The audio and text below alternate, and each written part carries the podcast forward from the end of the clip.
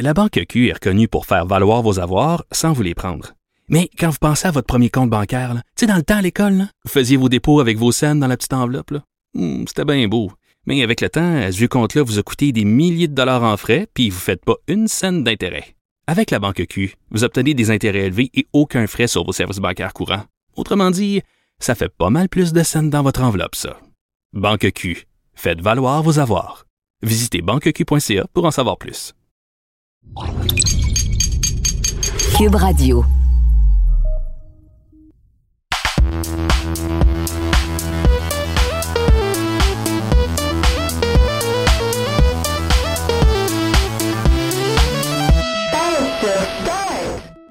Bonjour tout le monde, bienvenue au podcast de Pèse sur Start. Mon nom est Kazi, je suis en compagnie de Christine Lemu Allô? et de Raphaël Lavoie. Allô? Comment ça va vous autres? Ça va bien, c'est vendredi. Ben C'est oui. vendredi au moment d'en- d'enregistrement. C'est gris un peu, mais le printemps s'annonce un peu euh, quand même. Il est- commence à arriver, il fait moins froid ces temps-ci, c'est un peu gris. Ben oui. On entend les outardes, ça fait du bien.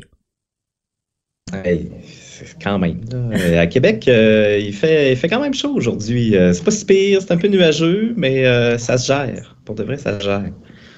Commence à se gérer, puis bientôt on va pouvoir aller dans les parcs, jouer à la Switch dehors au lieu de jouer à l'intérieur. tu sais, profiter du beau temps. Ben oui. Euh, cette semaine, il s'est passé beaucoup de choses dans le monde du gaming et beaucoup de belles choses. Euh, Ça a été une semaine relativement positive euh, côté gaming. On a eu un premier aperçu, ben, pas un premier aperçu. On avait déjà vu Hogwarts Legacy, mais on a eu un, vrai aperçu du jeu pour comprendre enfin ça va être quoi cette affaire-là. Puis ça répond aussi à beaucoup de nos questionnements. On va en parler un peu plus tard avec Raphaël. Mais pour commencer, Christine, elle va nous parler d'Elden Ring.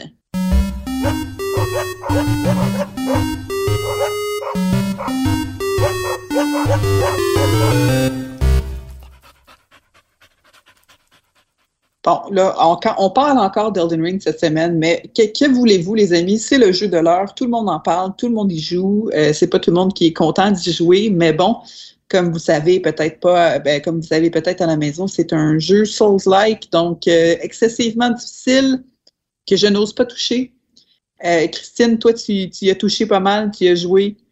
Mais il s'est passé, euh, il y, a- il y a une autre personne euh, cette semaine qui s'est aventurée avec le, dans le jeu avec euh, tout un exploit. Exactement. Donc, speedrunner, bien sûr, c'était inévitable qu'on parle de speedrun avec Elden Ring. Euh, ce n'était qu'une question de temps. Donc, si terminer Elden Ring était, était déjà un exploit en soi, ben, finir le jeu en moins de 29 minutes relève de la prouesse. C'est 29 minutes. Ça n'a pas de bon sens. Euh, donc, euh, cette, euh, cette semaine, donc, il y a un joueur euh, du nom de Distortion 2 euh, qui a réussi un tour de force et qui aurait complété donc le jeu en seulement 28 minutes 15 secondes.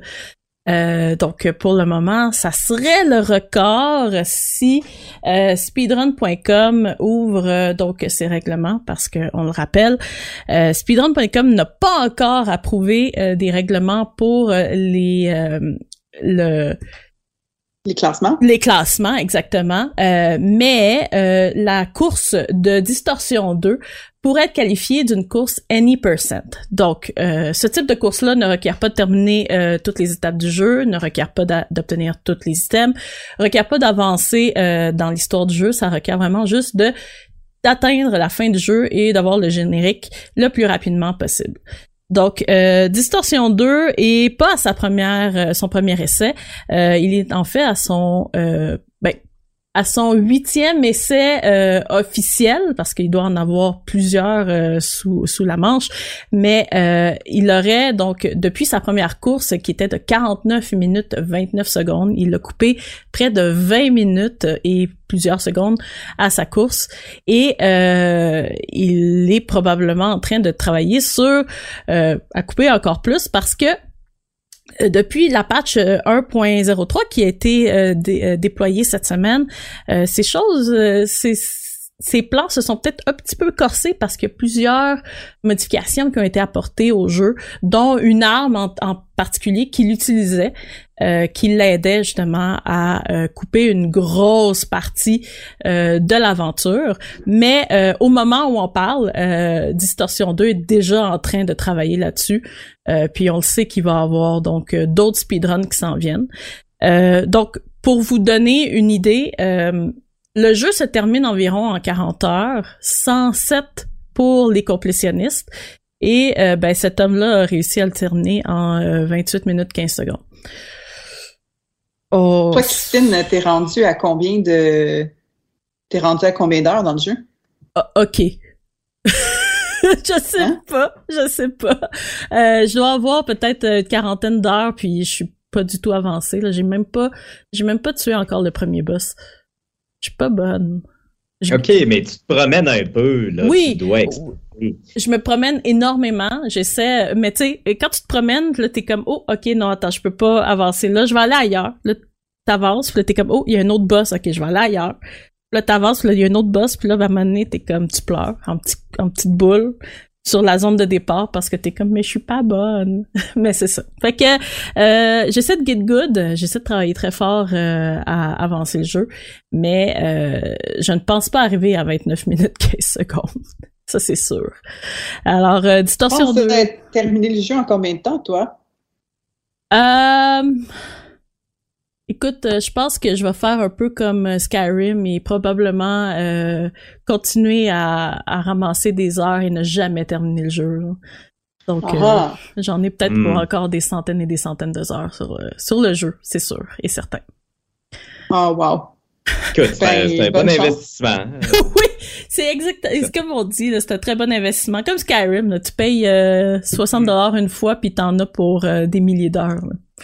Ouais, ben le Skyrim, c'est autre chose. Tu payes 60 dollars cinq fois puis t'en as pour des milliers. Par année, c'est ça. Ça, c'est une autre question. sur ton toaster. Et voilà.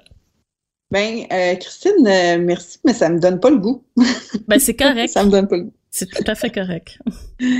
Mais euh, il n'y a pas juste ça qui t'a intéressé cette semaine, il y a aussi le retour de Mike Myers. Bon, pour dans une toute autre ordre d'idée, ça n'a pas rapport avec ni mais parlons de Mike Myers. Tu euh, viens de t'en parler aujourd'hui. Écoute, un peu de douceur là dans euh, dans ce qui se passe en ce moment dans l'actualité, le monde. On a donc besoin un peu de comédie. Et bien sûr, Mike Myers, notre roi de la comédie canadienne, euh, revient avec une toute nouvelle série sur Netflix qui s'appelle The Pentaverat. Donc, euh, Netflix nous a dévoilé un avant-goût de cette série de six épisodes qui met en vedette donc le comédien et acteur canadien Mike Myers dans un des huit rôles. Donc, dans dans hmm. huit rôles. Donc, bien sûr, on le connaît. Mike Myers est euh, bon pour faire pas un mais plusieurs rôles dans ses films. Euh, et donc, dans cette série, il va incarner huit personnes. C'est Mike. C'est peut-être un peu pousser le bouchon. Ah, non.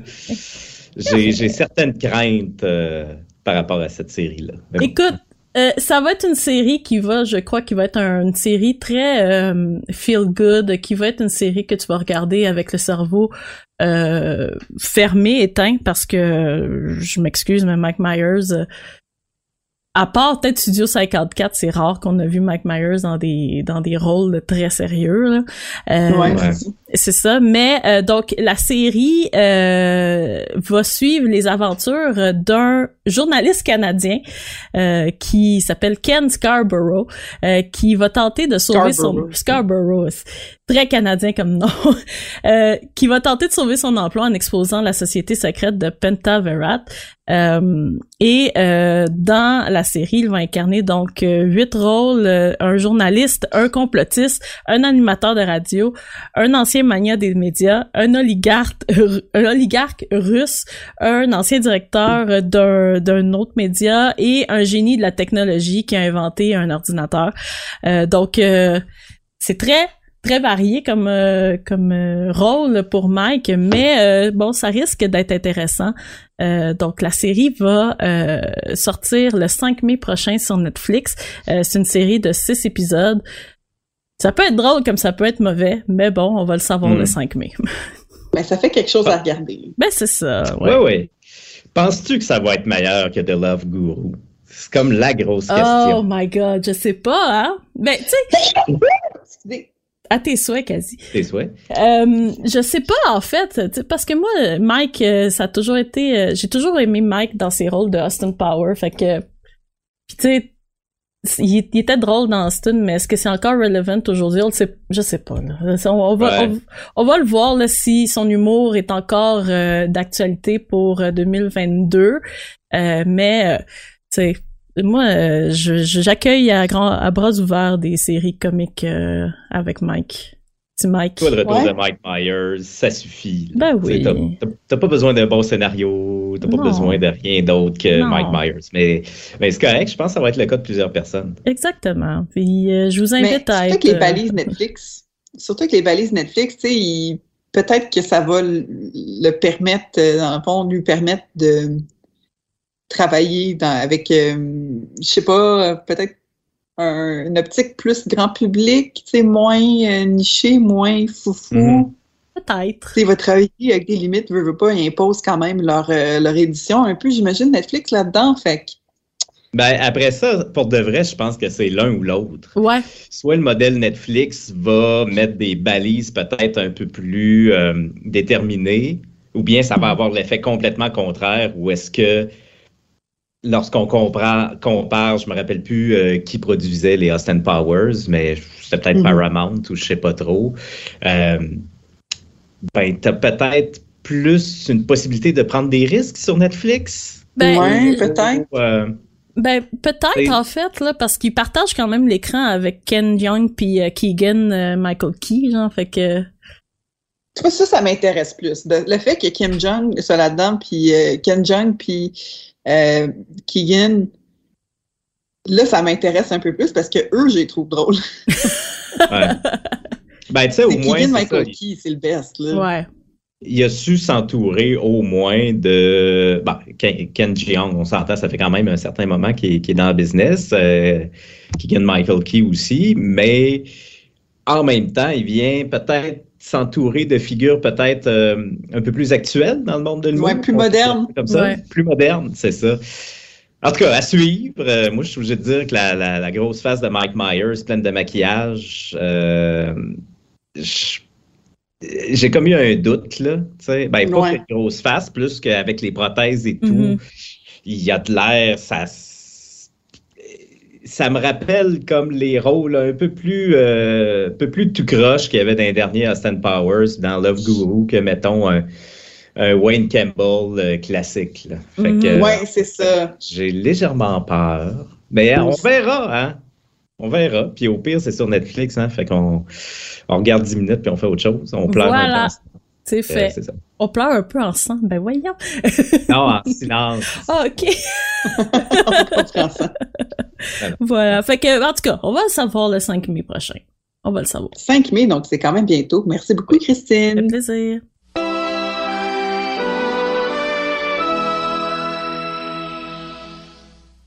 C'est à mon tour de vous parler de quelque chose, les amis. J'ai découvert un jeu bon, que j'attendais quand même euh, depuis un bon moment, depuis que- qu'il avait été annoncé. Tunic, un petit jeu euh, adorable qui ressemble beaucoup à un vieux Zelda, mais bon, modernisé en mode un petit peu en, look isométrique. Euh, fait penser quand même à la récente refonte de Link's Awakening. Le jeu Tunic qui est euh, développé par Andrew Schuldeis, mais qui est publié par Finji, donc il y a quand même un certain backing der- de- derrière. Je laisse en parler parce que parce que c'est un des jeux indie qui était les plus attendus de l'année, avec euh, les petits aperçus qui avaient été faits. euh, parce que ça ressemble à un Zelda, ça n'a pas d'allure, ça ressemble à un Zelda comme il est même habillé d'une petite tunique verte, euh, tu sais, la petite épée, le petit bouclier. Tout le monde en parlait sur le web, puis je me suis dit, ben, il faut que je l'essaye. Je l'ai essayé parce que c'est un jeu de Game Pass. Puis les jeux de Game Pass, euh, ben, tu sais, ça. Tant qu'à avoir Game Pass, ben, essaye tout. Ben oui. Donc, étant une nouvelle adepte de Game Pass, à cause que je suis nouvellement propriétaire d'une Xbox Series X, ben, première chose que j'ai fait, c'est euh, j'ai acheté Hydro Thunder, puis après ça, ben, je me suis procuré à Game Pass. Et puis, avec la Game Pass, j'ai téléchargé le petit tunique.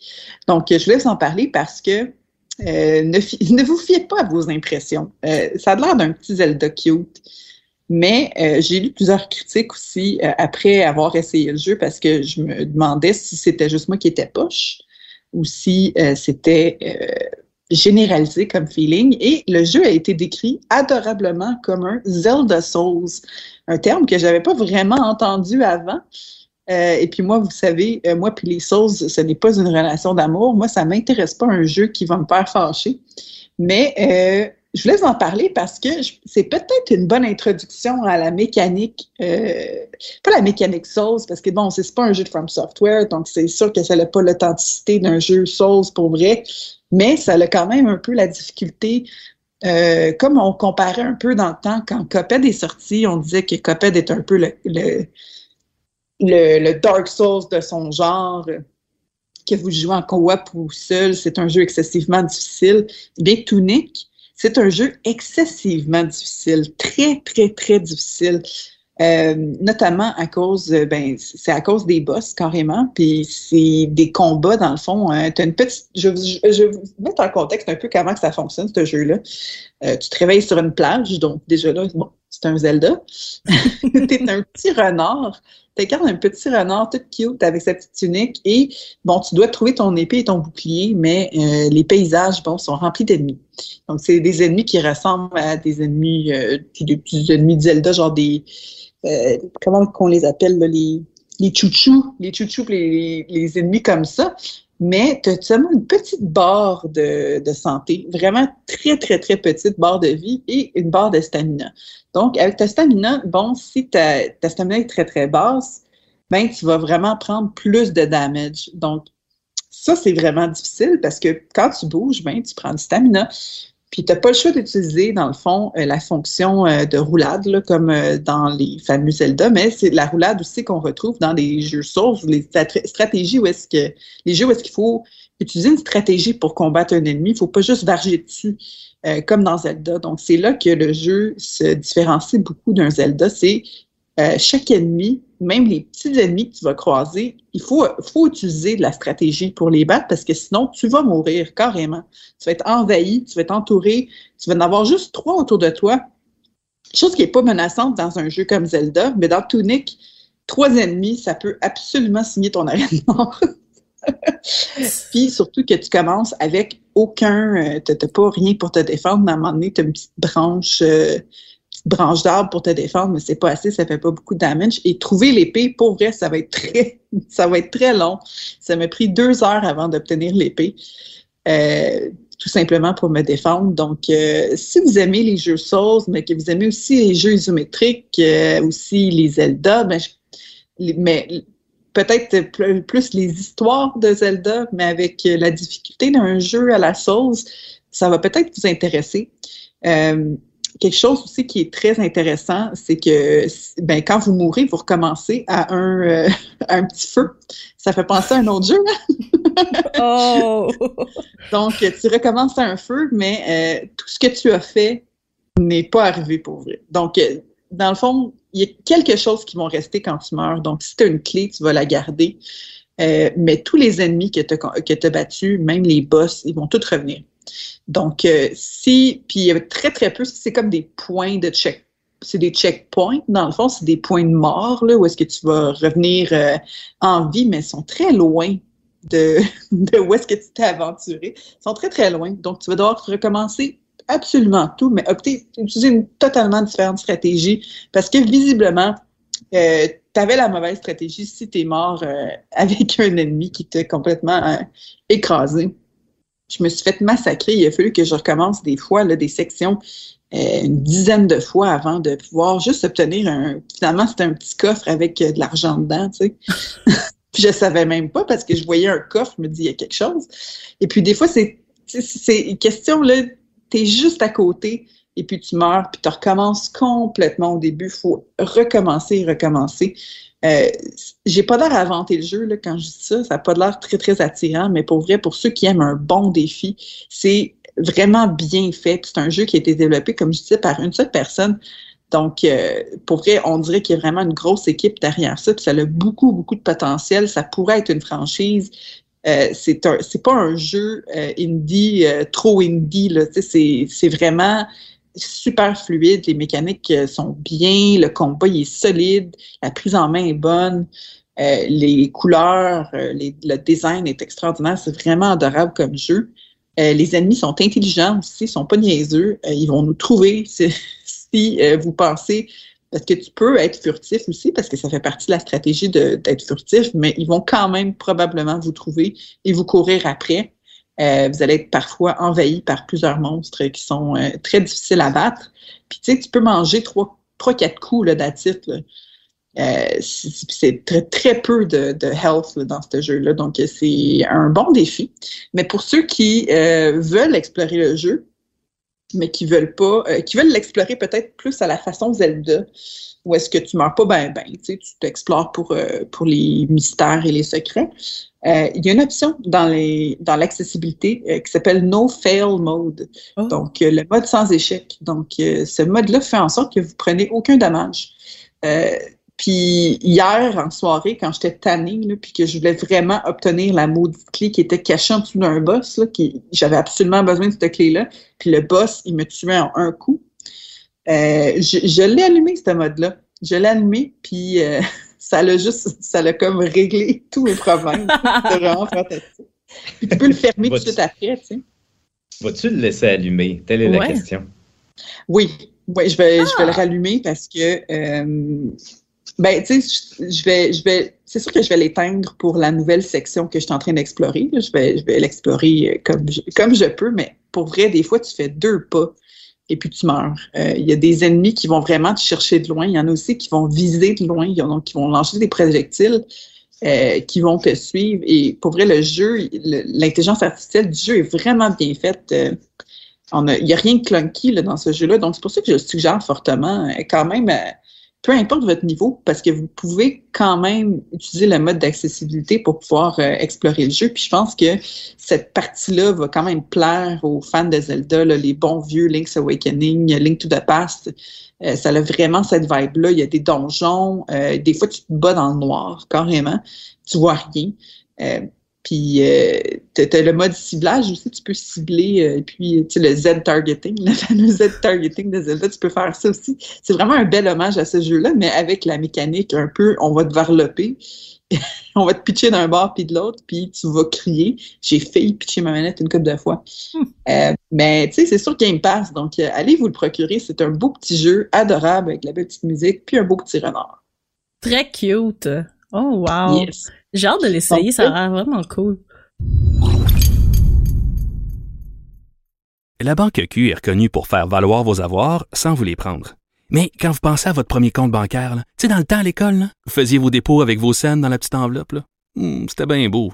Mais avec le temps, ce vieux compte-là vous a coûté des milliers de dollars en frais, puis vous ne faites pas une scène d'intérêt. Avec la Banque Q, vous obtenez des intérêts élevés et aucun frais sur vos services bancaires courants. Autrement dit, ça fait pas mal plus de scènes dans votre enveloppe, ça. Banque Q. Faites valoir vos avoirs. Visitez banqueq.ca pour en savoir plus. Il y a un autre jeu que j'attends encore plus, qui, m'excite encore plus, euh, c'est Hogwarts Legacy. On va en parler en gang avec la chronique à Yeah!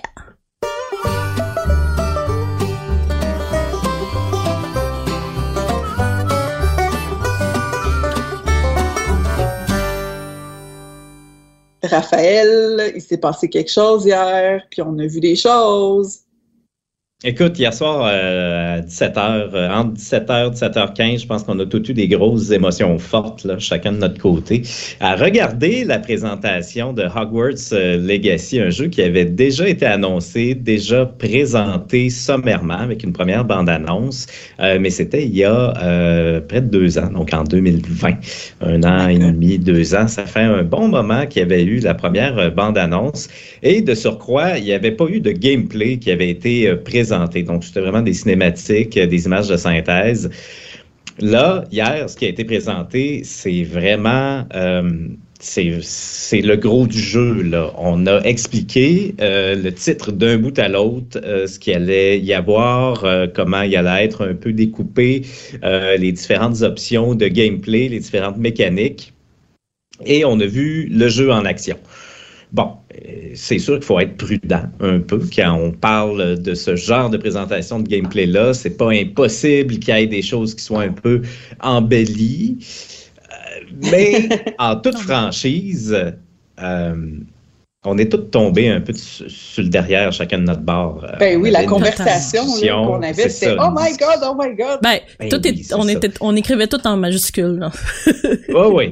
écoute, notre euh, messagerie interne s'est transformée en espèce de gros, euh, gros log de fans d'Harry Potter. ben écoute, c'était de toute beauté. mais ce qu'il faut dire, euh, au-delà de notre réaction euh, personnelle, c'est que euh, Hogwarts Legacy a semblé livrer la marchandise et répondre aux attentes quand même d'un grand nombre de joueurs. On regardait autant les commentaires du côté de la page de Pace sur Start sous la présentation en direct les gens étaient pratiquement unanimes de ce mm-hmm. côté-là. Des gens qui l'attendaient, du moins pas grand monde qui ont dit moi je l'attendais et j'ai été amèrement déçu par le jeu. Donc ça a quand même été euh, un accueil quand même assez chaleureux de ce côté-là. Euh, si vous n'avez pas eu l'occasion de regarder la présentation qui était diffusée lors d'un State of Play de PlayStation, et petite parenthèse, le jeu ne sort pas juste sur PlayStation. Plusieurs personnes qui ont pensé que vu que c'était présenté par Sony, euh, Hogwarts euh, Legacy ne sortait que sur PS4, PS5. Eh bien, ça sort aussi sur Xbox One, Xbox Series XS, sur PC. Et le site indique que ça va sortir aussi sur Nintendo Switch. Euh, ce qu'on a vu hier comme image, c'était quand même des graphismes de qualité. Ça avait de l'air fluide, ça avait de l'air complet, ça avait de l'air gros. J'ai aucune idée comment ils vont faire rentrer ça sur la Switch. Ben oui. Euh, bon, il y a, y a eu une, historique là, de, de logiciels cloud, là, en fait, euh, que vous achetez une cassette pour la Switch et que ça va chercher le jeu tout simplement sur le nuage. Euh, en version web, différents types de Bethesda notamment là euh, sur la mhm. Switch euh, qui, vont chercher cette mécanique-là. là, par contre, supposément que sur la, le mock-up de la pochette, c'est ce que j'ai lu il y a quelques minutes, là, il n'y avait pas d'indication comme quoi c'était cloud-based sur la Switch. Donc, c'est peut-être natif, quoi que c'est une pochette préliminaire, là, mais en tout cas, fermons la parenthèse, là, mais ça va sortir supposément sur Switch aussi, et on se pose toute la question comment ça va rouler sur de la Switch, mais en tout cas, à suivre de ce côté-là. Euh, donc, c'est ça. Ça a été présenté euh, hier et bon, cette présentation-là, comme je disais, regardez-la si vous n'avez pas eu l'occasion et que le jeu vous intéresse, une quinzaine de minutes. sinon, ça va vraiment montrer bon, à peu près tout ce qu'il y a dans le jeu. Vous êtes un élève qui arrive à Poudlard, euh, vous avez l'air de sauter une coupe d'années parce que vous arrivez en cinquième année euh, de Poudlard euh, sur les sept années. donc, vous êtes comme une espèce d'ado, jeune adulte. donc, vous arrivez, vous créez votre personnage, vous choisissez, bon, différentes options pour le personnage. À ce moment-là, ça va vous envoyer dans une des quatre maisons de Poudlard et ensuite l'aventure commence. Attends, tu choisis ta maison? De ce que j'ai compris, non. De ce que ah, j'ai compris. C'est sorting hat. Hein, ouais. je, crois que c'est un peu aléatoire selon. Je ne sais pas à quel point. Ils n'ont pas dit à quel point tu pouvais choisir un grand nombre de compétences. Euh, j'espère que ça va pas juste se baser sur euh, oh il y a les yeux noirs puis euh, les cheveux verts fait que ça va être un Slytherin. J'espère que ça mm. va être un qu'on va pouvoir choisir des traits de personnalité, des trucs du genre. Ça, ils sont peut-être moins mhm. avancés là-dessus. Mais ce qui est cool, c'est que une fois que tu, t'es lancé dans le jeu, c'est un monde ouvert. Donc, tu te ramasses à Poudlard. Évidemment, c'est une école, donc un peu à la Bully à l'époque les plus vieux qui ont joué à Bully euh, vont comprendre le parallèle. Tu peux suivre des cours, euh, tu peux explorer Poudlard, évidemment. Euh, si vous avez vu les films, lu les livres, vous savez que Poudlard, c'est un grand château avec bien, bien des secrets, des donjons, puis toute la patente. Donc, vous pouvez explorer tout ça. Il y a l'air d'avoir quand même une bonne portion d'exploration à faire de ce côté-là, de pièces secrètes à trouver et compagnie. Et dans les cours, bon, vous allez apprendre à fabriquer des potions, euh, à lancer des sorts, il va y avoir des clubs de duel, toute la patente. Vous allez pouvoir apprendre à conduire un balai, vous pouvez sauter sur un hippogriffe visiblement, explorer le, ciel comme ça. Des cours de botanique, de botanique pardon. Donc, vous pouvez après ça vous servir de plantes pour les potions, mais aussi en combat. il y avait une séquence où est-ce que tu pouvais sortir, je me rappelle plus du nom, mais il y a une plante là, dans le lore d'Harry Potter où est-ce que quand elle sort de son pot, elle crie. Elle crie, oui. Je me rappelle plus du nom, mais il y avait une séquence dans euh, la présentation où est-ce que en combat, le personnage sortait la plante et ça faisait comme une espèce de stun. Euh, mandragore, c'est ça. merci euh, au public. donc, ça, ça, ça, venait comme étourdir les ennemis, en quelque sorte. Ah, c'est bon beaucoup de possibilités de ce côté-là. Euh, ça va être possible de euh, fabriquer ton, ton, propre équipement euh, magique ou en trouver ici et là. mais ce qui est aussi intéressant, c'est que ça va sortir des murs euh, de Poudlard. Donc, bon, c'est Hogwarts Legacy, ça se passe à Hogwarts, à Poudlard, mais euh, autour de ça, ben, il y a le village de Préolard, il y a aussi la forêt interdite. Euh, donc, tout ça va être explorable. et au-delà de ça, ben, c'est sûr qu'il va y avoir une histoire principale où est-ce que, bon, c'est encore une histoire de force du mal qui rôde autour de Poudlard, qu'il va falloir élucider de ce côté là euh, il va y avoir euh, aussi bon, euh, des quêtes secondaires. Et on va pouvoir devenir, je crois, un sorcier un peu obscur. il y a un moment dans la présentation où est-ce qu'on voit le personnage principal, le personnage que vous allez créer, lancer un Avada Kedavra avec un beau jet vert, lumière qui sort de la baguette. Donc, bref, c'est un jeu d'aventure, d'action, mais quand même un jeu de rôle aussi, parce que ça, risque, euh, de ce qu'on a vu, de vous amener quand même sur différents chemins selon vos choix, euh, selon les capacités. Il y a un arbre de compétences euh, aussi, comme dans tout bon RPG. Donc, bref, ça a l'air complet et ça a l'air surtout, là, moi, quand la présentation s'est terminée, je me suis vraiment dit que c'était le jeu que tous les fans d'Harry Potter attendaient. Tu sais, le jeu qui, à travers les années, il y a eu différentes adaptations vidéoludiques de l'univers d'Harry Potter. Il y a eu des trucs comme, euh, bon, les jeux euh, à l'époque, c'était-tu Warner Bros, je pense, qui faisait des jeux qui retraçaient l'histoire des films, mais tu sais, qui étaient très, très linéaires. Tu avais envie d'explorer euh, Poudlard, c'était pas possible. C'était hyper linéaire. Euh, puis de Lego aussi, qui était quand même le fun, mais ça, c'est basé sur les livres puis les films. C'est ça aussi. Puis tu sais, ça reste les mécaniques Lego, où est-ce que c'est essentiellement euh, ramasser des pièces, euh, sais, ramasser des boulons. Euh, tu passes au travers de l'histoire, mais c'est beaucoup un jeu de bon, tu, ramasses des trucs. C'est pas pour tout le monde non plus. C'est un regard plus familial aussi sur la franchise. Ben, qui est une franchise familiale, mais qui s'en vient quand même dark vers la fin. Puis mm-hmm. bon, ça, Lego passait peut-être un peu outre tout ça. Donc, c'est vraiment le jeu c'est le jeu qu'on voulait, je pense, en tant que, que, fan d'Harry Potter. on cherchait quoi? On cherchait un monde ouvert, on cherchait de l'exploration, on cherchait euh, la magie. de la magie, c'est ça exactement. Euh, sais, plus jeune, on a tous déjà rêvé d'assister à des cours euh, de Poudlard, ouais. apprendre à faire des potions, puis se promener dans le château, puis aller à la chambre, euh, la salle commune, pardon, ben euh, de, la maison en fin de soirée, puis voir comment c'était fait, puis voir aussi au-delà, au-delà, au-delà, pardon, de Gryffondor, tu sais. Il y a beaucoup de temps qui est passé dans les films avec Gryffondor, mais comment ça se passe dans la salle commune, mettons, de Hufflepuff ou de Serpentard ou de Cerdet, mhm. whatever? Donc, ça ouvre vraiment le monde des possibles. Puis, euh, écoute, il y a différentes questions qui restent en suspens, notamment, bon, avec quand même un éventail de plateformes aussi large que euh, de la Switch à la PS5, la Series X et les PC de dernière génération. Euh, ben c'est large l'éventail. Puis est-ce que sur le plan technique, ça va être assez euh, est-ce qu'on va se concentrer plus à avoir de mm-hmm. quoi qui fonctionne partout? Est-ce qu'on va avoir deux versions? Est-ce qu'on va avoir euh, un, autre débandade comme Cyberpunk? bon, ça, c'est sûr qu'il y a un point d'interrogation euh, de ce côté-là. Puis c'est sûr que plus que tu fais de promesses, hier, il y en a eu beaucoup en 15 minutes. Il y en a eu beaucoup. Beaucoup. Plus qu'il y a un risque de les briser au final. Mais là, il ne faut pas s'attendre à croiser professeur Snape et Voldemort, là, parce qu'on est dans les années 1800. Oui, oui, oui, c'est ça, exactement. Ça, ça avait été mentionné par le passé, mais quand même, si vous n'étiez pas au courant, ça, c'est important de le mentionner.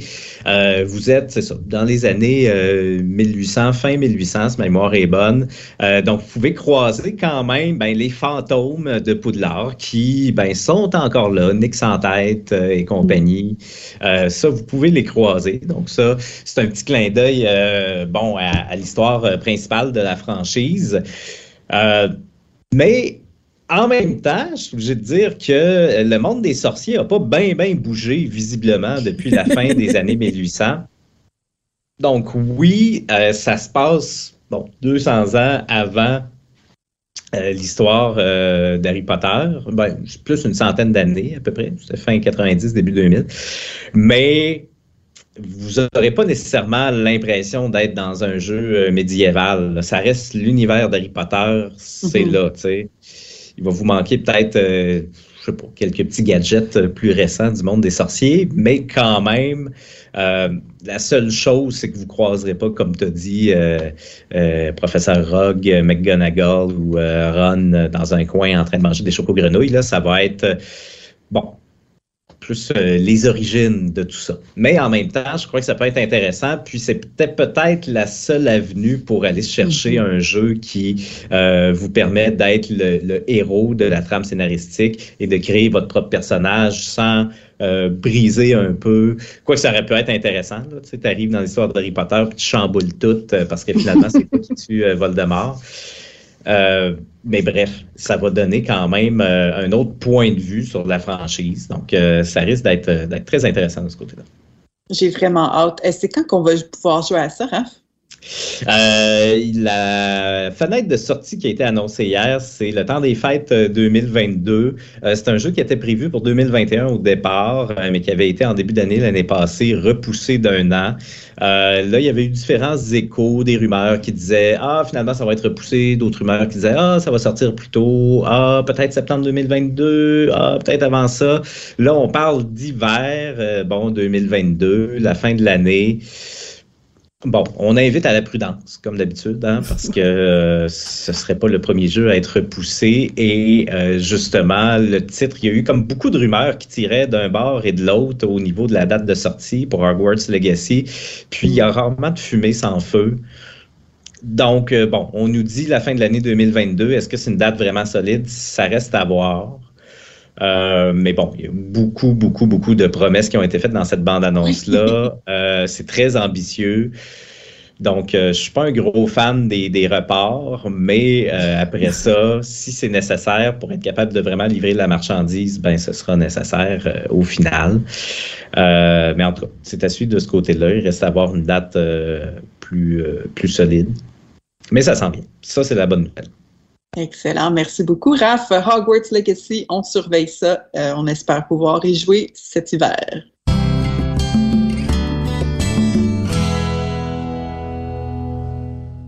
Hey, merci beaucoup, Christine. Merci beaucoup, Raph. Ça fait plaisir. Merci à toi. Ben oui, des, que de belles nouvelles aujourd'hui, euh, des belles affaires dans le monde du gaming. J'ai particulièrement hâte à propos de Hogwarts Legacy, mais malheureusement, il faut patienter encore un peu. C'est triste. Euh, vous autres, est-ce que vous allez l'essayer, Tunic? Oh mon. Euh, Tunic. Euh. Je sais pas. Peut-être si j'ai besoin de plus de douceur qu'Elden Ring. Peut-être.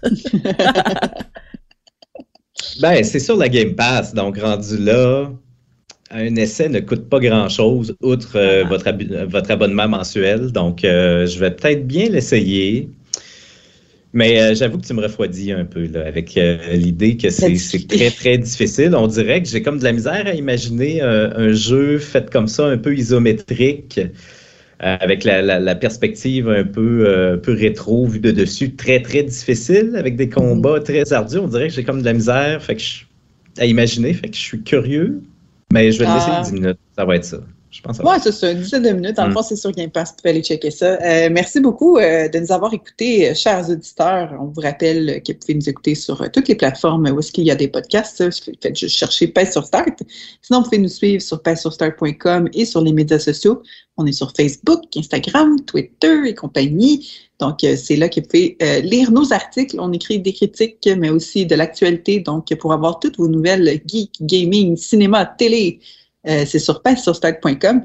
Puis d'ailleurs, allez lire un, un- un texte que j'ai écrit sur les jeux difficiles cette semaine qui s'appelle Ben oui. Je ne vais jamais get good. Je ne vais jamais get good. Donc, allez checker ça. C'est sur euh, notre site web euh, pacesurstart.com. Ça fait un drôle d'article, mais j'étais contente de voir qu'il y avait beaucoup de gens qui étaient d'accord avec moi, qu'ils ne vont jamais get good, eux autres non plus. Et c'est correct. C'est correct, les amis. Ayez pas honte. C'est correct d'activer les modes comme dans Tunic, là, de Ben, c'est ça. C'est correct. C'est correct d'avoir un petit peu d'air. Voilà. Donc, merci beaucoup de nous avoir écoutés et on se retrouve la semaine prochaine pour un autre épisode de Pain sur Start. Bye bye. Bye bye!